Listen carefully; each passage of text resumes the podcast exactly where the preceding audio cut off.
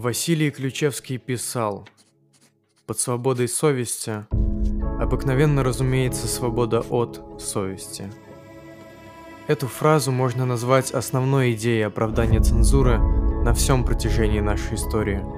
Ведь даже сейчас консерваторы и традиционалисты используют похожую логику для доказательства необходимости определенных запретов. Так было 50 лет назад, 100 и более того, так началась эра российской цензуры.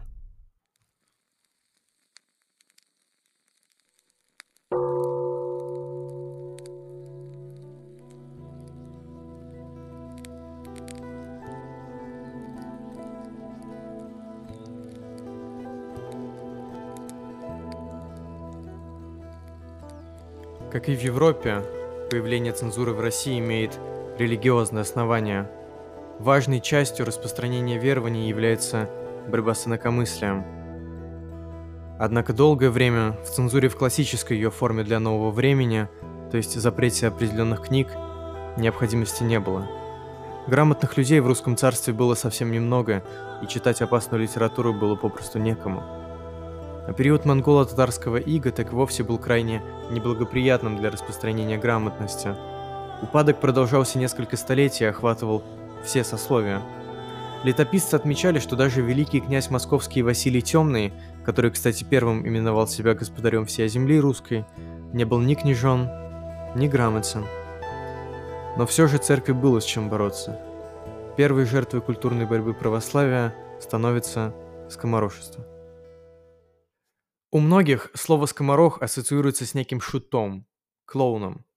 Этому способствует разноцветный наряд, в котором обычно изображают таких людей. Однако лучше всего скоморохов описывает современный термин «шоумен». Скоморошить, то есть петь, плясать, балагурить, разыгрывать сценки мог всякий. Но скоморохом-умельцем становился и назывался только тот, чье искусство выделялось над уровнем искусства масс – своей художественностью. «Всяк спляшет, да не как скоморох», — говорит русская поговорка.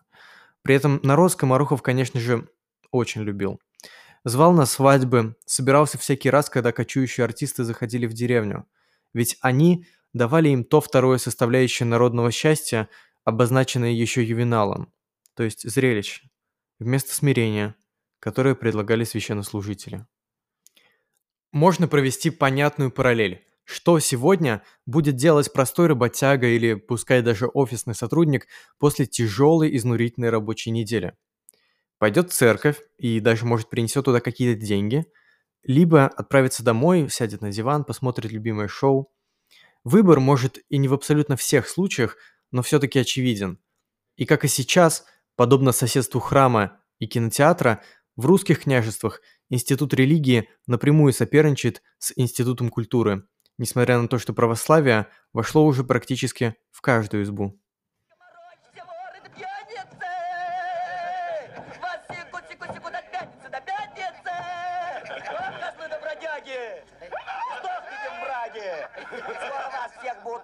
Сажать. Оп!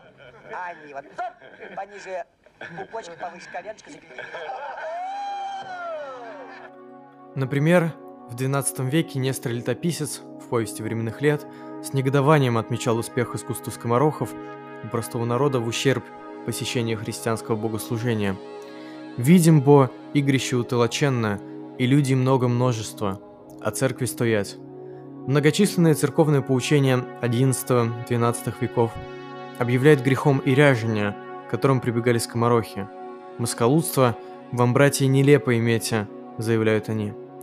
Церковь преследовала этих как я уже сказал, шоуменов, обращаясь за судействием к светской власти. Например, против скоморохов была направлена следующая грамота.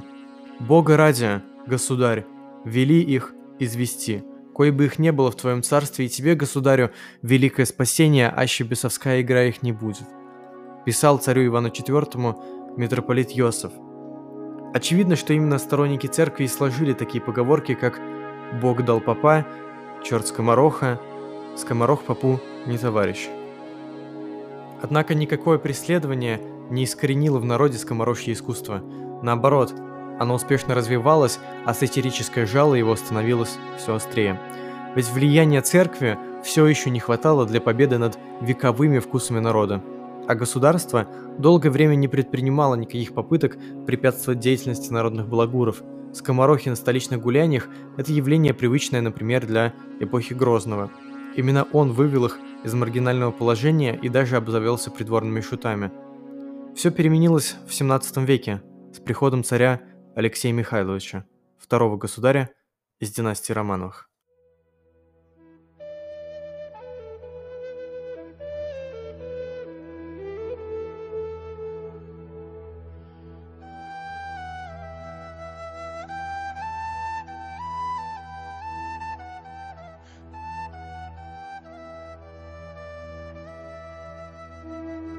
Его называли Тишайшим из-за его богобоязненности. Он старался держать строгий пост и не пропускал церковные службы. Алексей Михайлович решил не заигрывать с шутами и в 1648 году издал против скоморошин указ, тем самым положив начало русской государственной цензуре.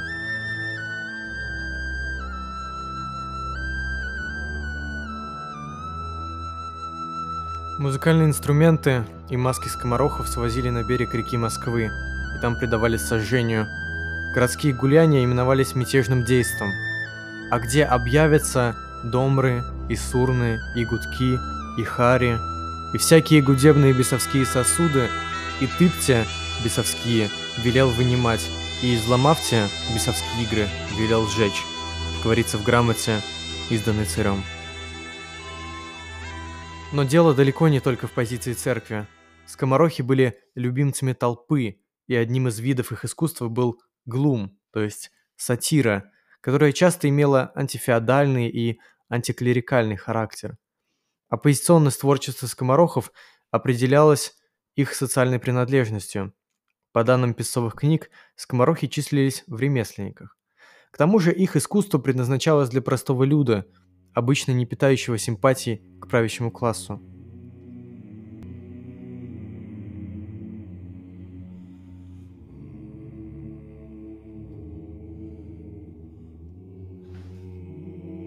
Для Алексея Михайловича Романова скоморохи являлись настоящим идеологическим противником, а их развеселая сатира лишь ухудшала положение русского самодержавия.